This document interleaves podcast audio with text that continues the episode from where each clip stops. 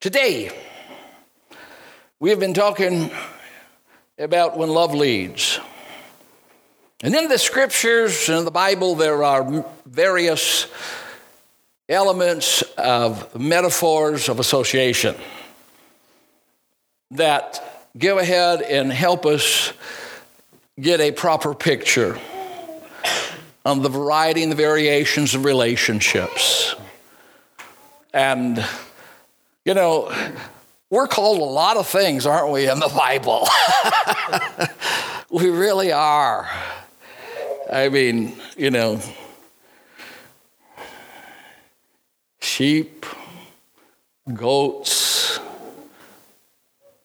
children, gods. I mean,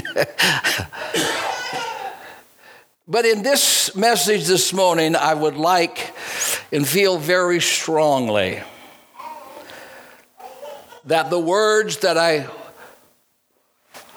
in the, the, the realm of your mind that I want you to, to use as the setting is the bridegroom and the bride.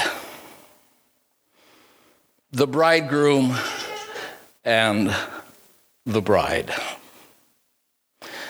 As you know, there is a relationship and there's a dynamic and a dimension that is associated in that idea of the bridegroom and the bride. There are a few here that have not yet walked into that uh, personal experience on the natural level, but the majority of us have walked in the corridors, have been a bridegroom or a bride. And so we understand a few of the dynamics of it. And yet, Scripture does use this same, you know, correlation with regard to, you know, Christ, the bridegroom, and the church, the bride. And with all the variables that are out there and the, you know, associations that, that you know, are placed there, I, I don't want us to, you know, you know, deal with the semantics of it. I want you just to hear the voice, the words of the bridegroom. Words that some are spoken, others are portrayed by the act and by the event that took place. And so here he says, the bridegroom says, as the Father has loved me, I also have loved you. To the bridegroom, abide, or to the bride, abide in my love. Find, find that repose, find that confidence, you know, find that, you know, that I have an eye for you.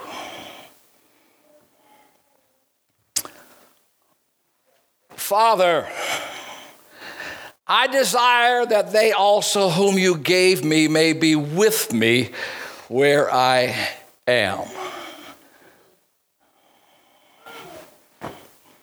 Think about it in terms of the bridegroom and the bride.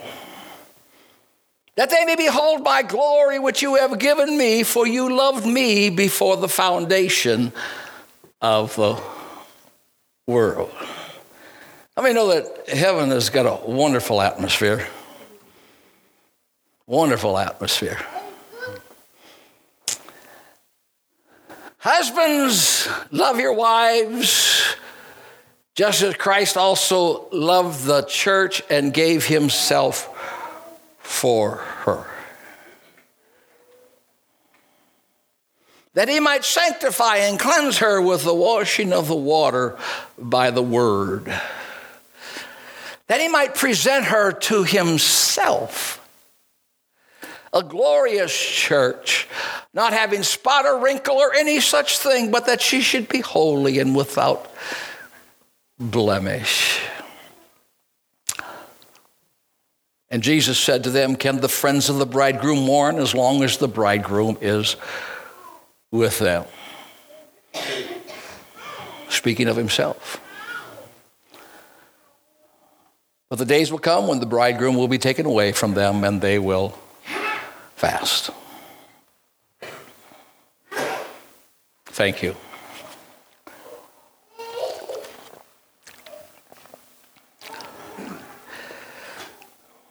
The scriptures open in Genesis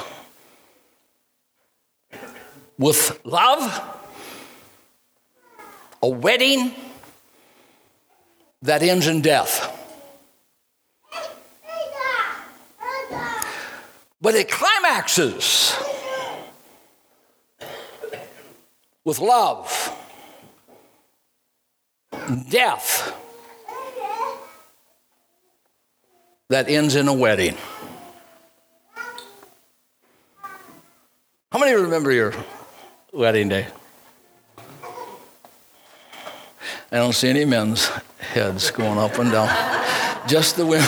Did you? I didn't look over here. Okay, thank you, Clayt. Yeah, I don't even think I shook my head, did I? You know, she she poked you, didn't she? Yeah.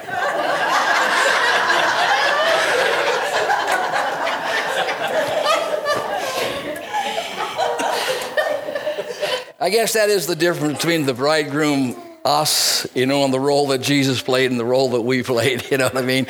We do need some prodding. Jesus, he doesn't need any prodding, does he? Now, but imagine that this story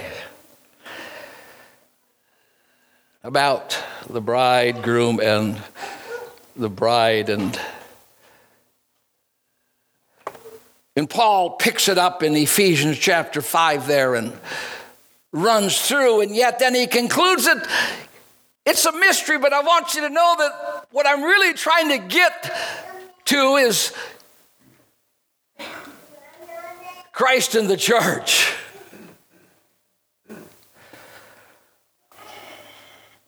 Now, some people are heavy on the submission of wives and all of that. I think it's a good idea.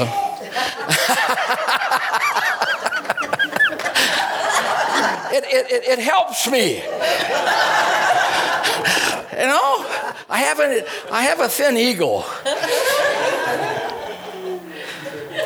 But really, Paul is saying, I'm, I'm trying to convey to you, you know what I mean, this relationship. And then when you begin to read that passage, you see his, his total involvement in the life of his bride.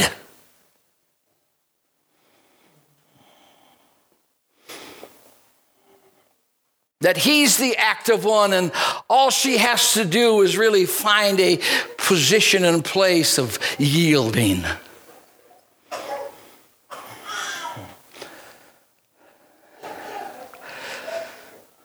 And he talks about in Genesis, and with all that reference, how that you're bone of bone and flesh of flesh.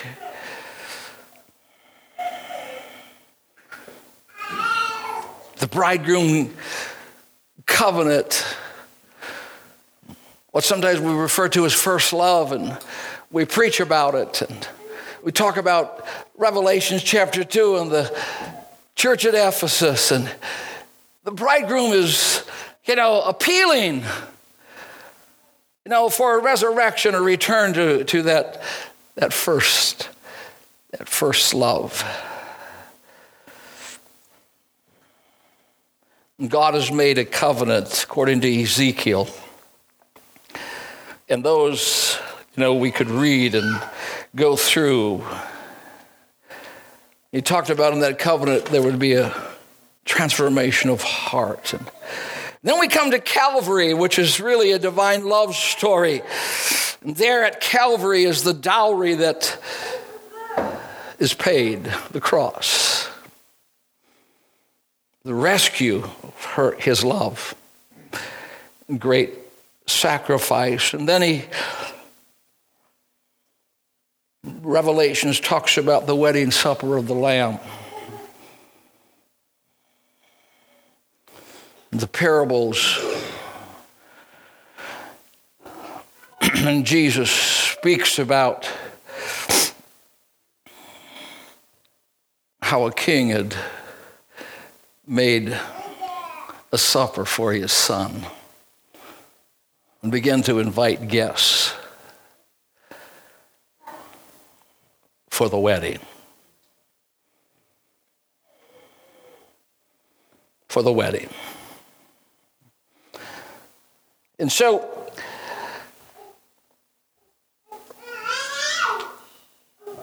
words from the bridegroom to his bride is, he's betrothed to us. It's really a divine romance. It's a divine romance.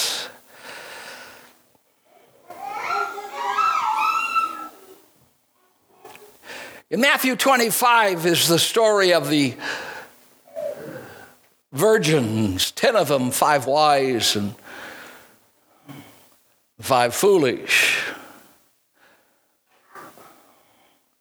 And in Matthew twenty-two is that wedding feast the king provided. And then in Matthew twenty-five, verse fourteen, is he talks about it again in how a man went away a long way on a journey. And so there was a great time in be, between.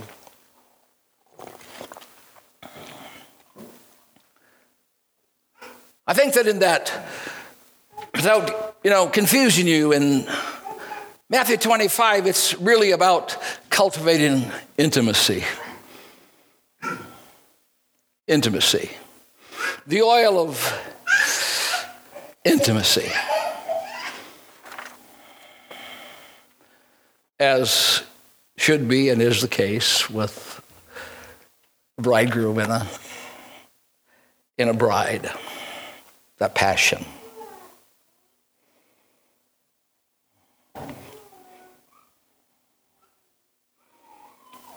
The oil that tenderizes the heart, that enlarges our desire, that illuminates our understanding, and it imparts zeal into our, our lives. And yet there was a delay. And he said there would be a delay.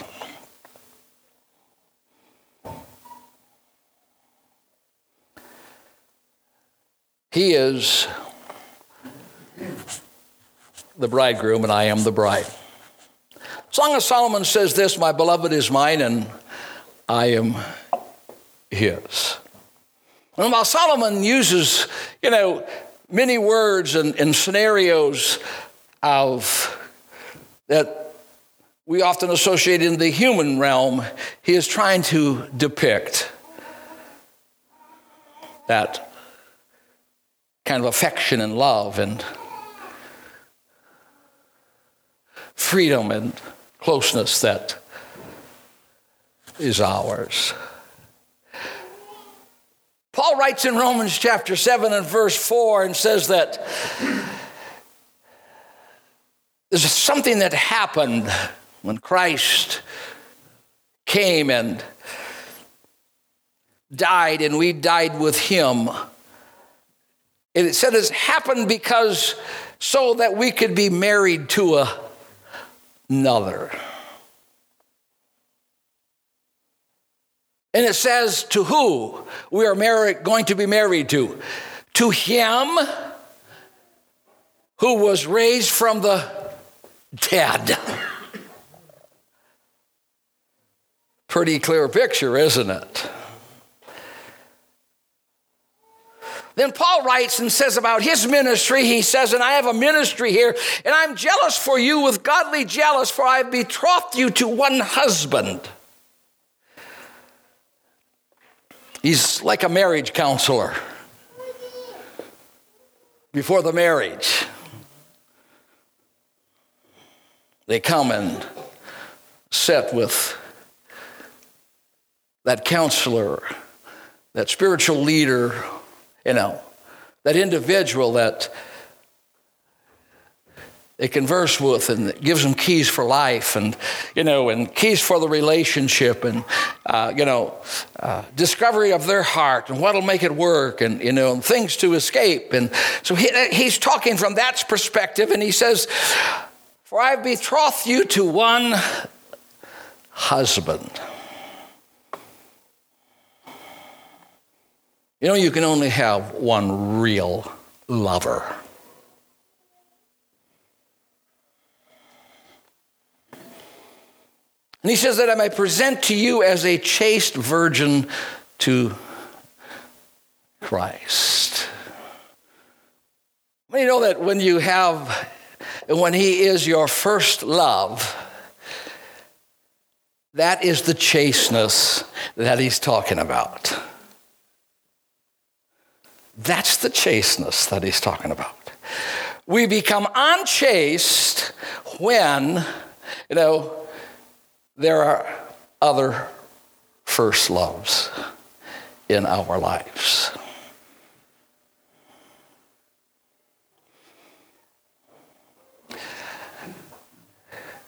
The words of the of the bridegroom can be found in a couple of settings in Scripture that we are familiar with. The first one I want to start with this morning is in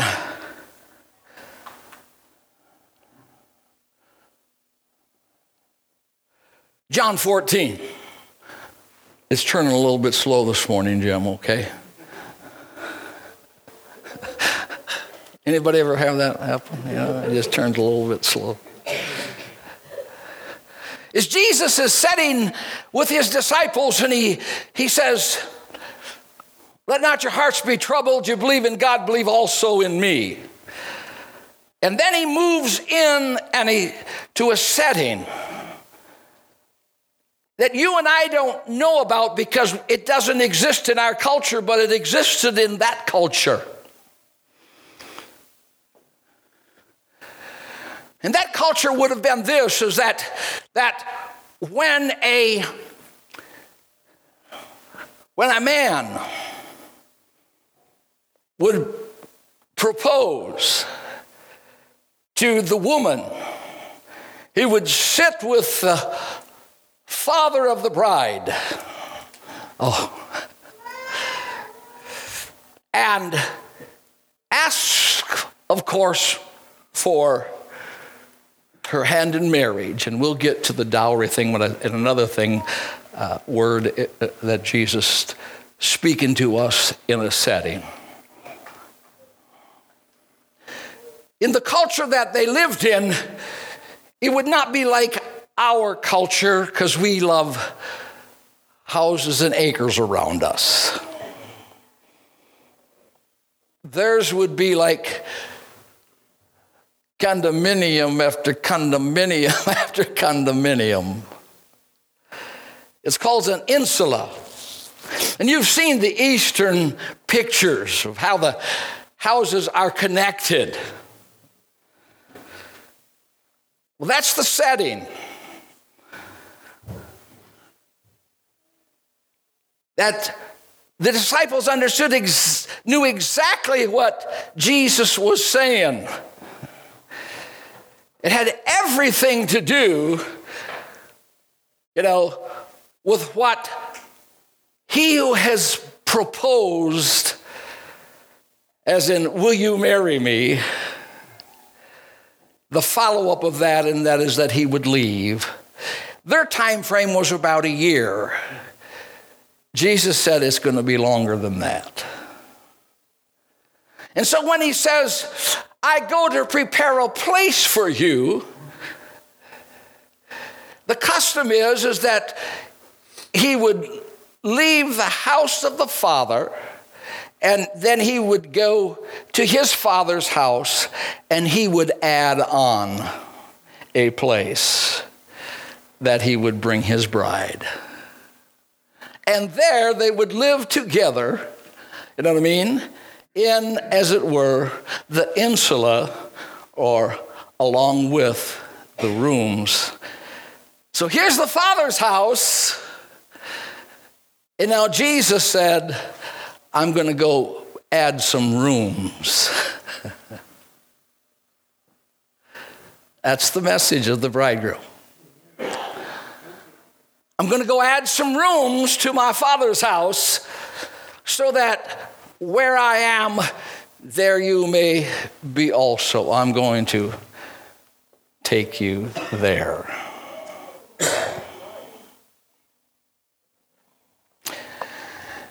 It was in the Last Supper. Again, we capture the message from the bridegroom. That as Jesus sat down, that would have been culture, sat down and had a meal. And when he went ahead and took the cup of wine, that was a proposal. Because that's what they would do, Clay. He would ask the Father for the hand of the bride, and they would pour a cup of wine. They would, he would drink it of his commitment and his covenant, and that meant that I will lay down my life for her. And she would then in turn, remember what he said? This is the cup of the new covenant that I am making with you. Take it and drink it. And so when she went ahead and she drank it, she says, I'm accepting your proposal. Give the Lord a praise. Woo! She said, I'm accepting your proposal.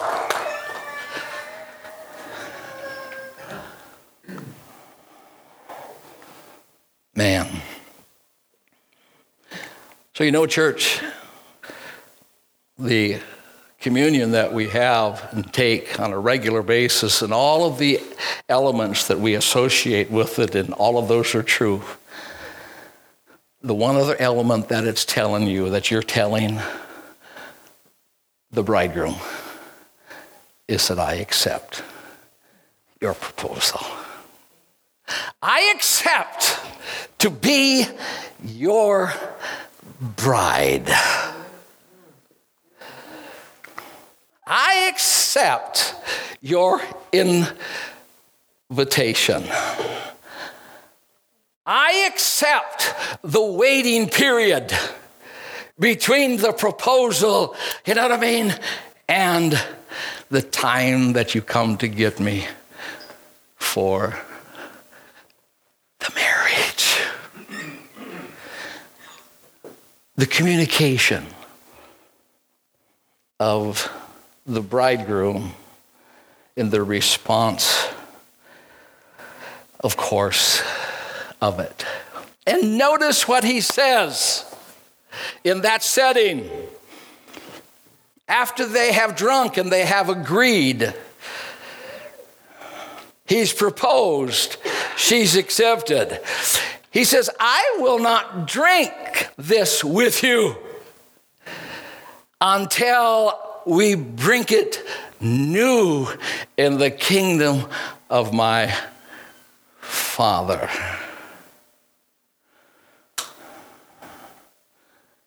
There's a day when, again, the marriage supper, that the cup of covenant, the cup of response, again, is going to be shared once again in a final, you know. And by and large, it's that consummation of the whole and of the total. I don't know, and I hope, that there's a picture. Because I believe that the Holy Spirit, you know, he's the best man. He's the one that is, is you know what I mean? He's that assistant that even in that time, he's he's there. If you go to the book of Esther, book of Esther, and to, to Esther there was given a man who was in charge of assisting her, preparing her, getting her ready for her time with the king. Oh, yes. And this guy, it's H E G I A, however you pronounce that. It's not Haggai, but Hagu. Probably not.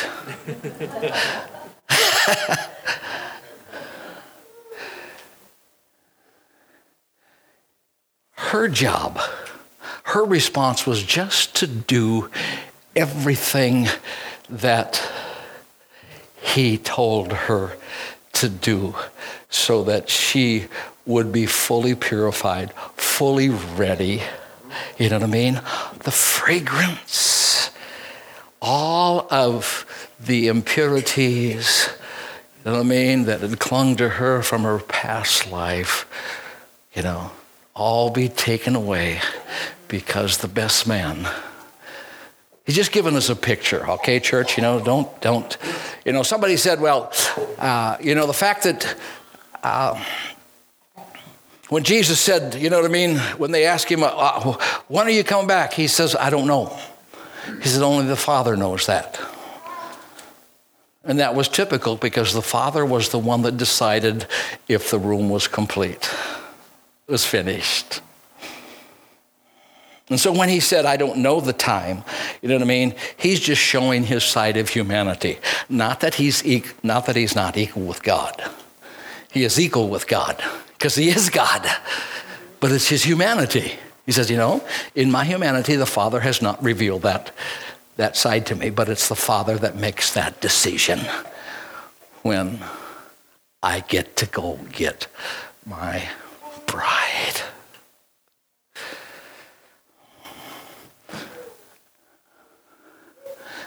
And so then, there is a passage of Scripture in Revelations that says that there's this climax and comes together. There is a there is a declaration. The bride has made herself ready.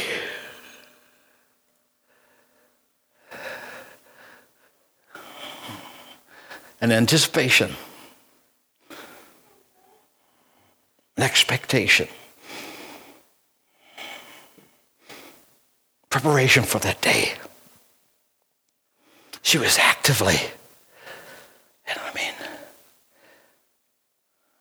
trying to be that bride and person.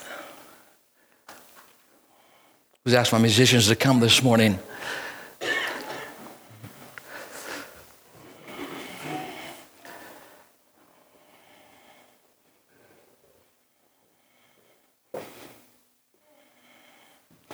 As the Father has loved me, so I have loved you.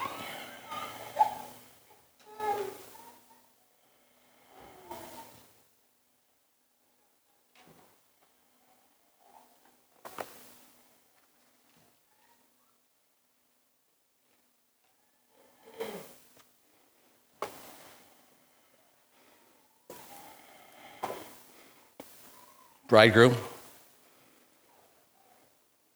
bride. It's supposed to be a wonderful time.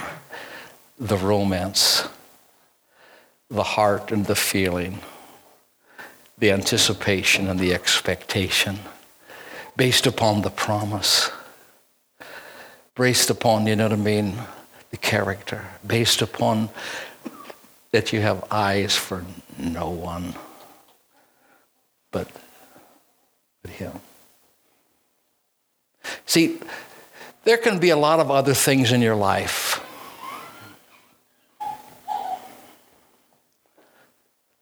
But the first commandment is, is that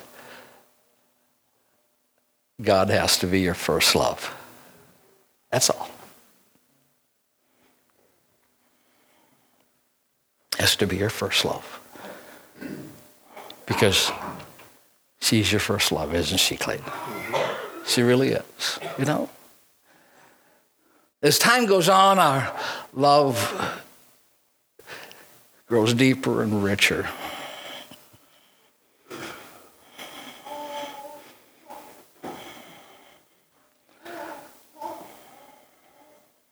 And so I think that God wants to bring to us, to the forefront of our attention, that the bridegroom and the bride relationship.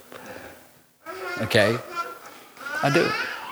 It's there for a purpose, there for a reason. There's fathers, and the son and children relationship. But there is a closeness and there's an intimacy. There is a focus that happens in the bridegroom and the bride relationship. There's a dedication and there's a commitment. There's a separation and there's an expectation.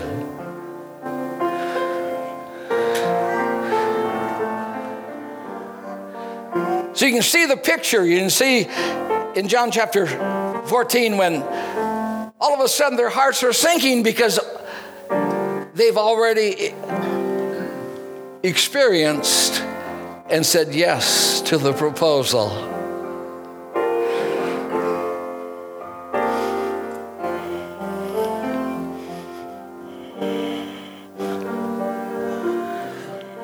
My son's right now is having to do some long distance dating.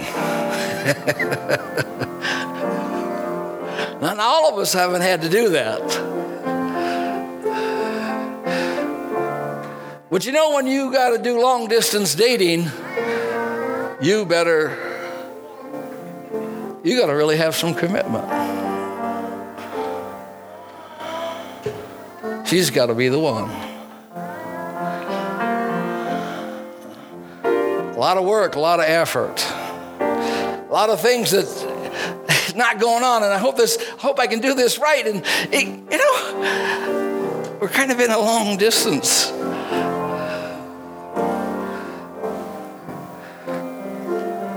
Relationship.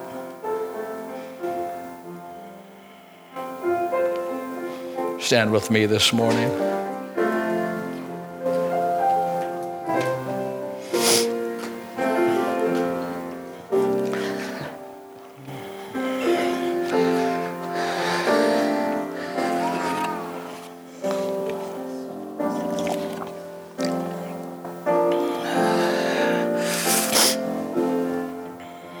One of my favorite passages of scriptures, and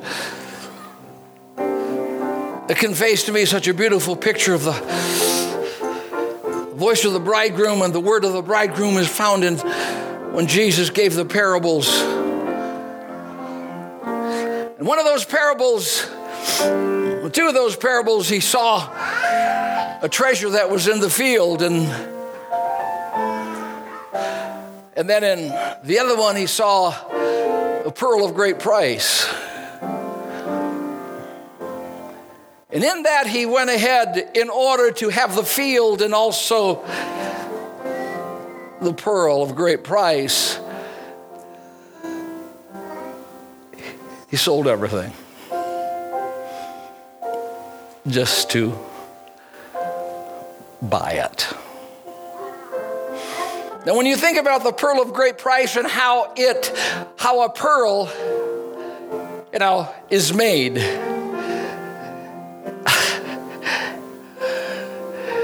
he takes the sand and he begins to cover it, all the irritations. And out of the, the covering of himself, that pearl is formed. That pearl is formed.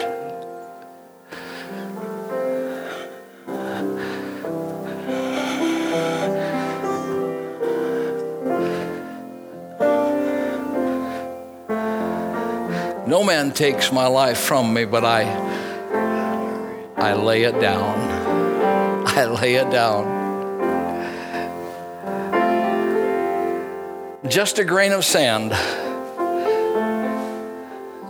to begin with, but because of what comes out of him, you become that pearl of great price.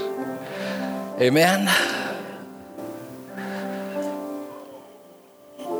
That's why we sing such love songs. Because sometimes we're a bride singing to the bridegroom. And sometimes we're sons and daughters singing to the Father. And then the next time we're singing about there's a room for me in the Father's house. Not make any sense? You're special. You're a bride. Bought with a price. For you are bought with a price, not of silver and gold, but by the precious blood of Jesus. That was the dowry that was required of the Father. And then, in Matthew twenty-five, the bridegroom gives another picture of how the bride got a little bit weary and tired of waiting. In the process, she becomes a little less diligent. You know? And she's not concentrating, and she's not passionate, and she's not excited. And as a result of that, it says that that intimacy goes down. It goes down. It goes down. And Peter said this, that we're going to be challenged. And there's going to be voices, and there will be people in the church that'll say, where's the promise of his coming? Because all things continue as they were. Nothing is really changing. Are you sure Jesus is coming? How come it doesn't look like it? How come it doesn't feel like it? Just because it's taken longer than what they thought. How many know that in life and everything, that when things take longer than what we think, we have a tendency to drag? Yeah, we do. And so the bridegroom says, you know, this is going to happen, Clayton. You know what I mean? You know, don't let it get to you. Don't let it bother you. Because I'm going to come. And you are going to be my bride. Amen? Amen. So, bride, what do we do? Amen. Thank you. What do we do in the term? He said, do business till I come. Right. do business till I come. Because another parable said, he come and he checked and on, you know what I mean, how many were coming, and he said there wasn't enough. I've got more, t- I've got more seating. So I need you to go out, and I need you to make sure that others are coming in so that there's no empty seats. Hallelujah. Go with God, because he's going to go with you. God bless you in Jesus' name.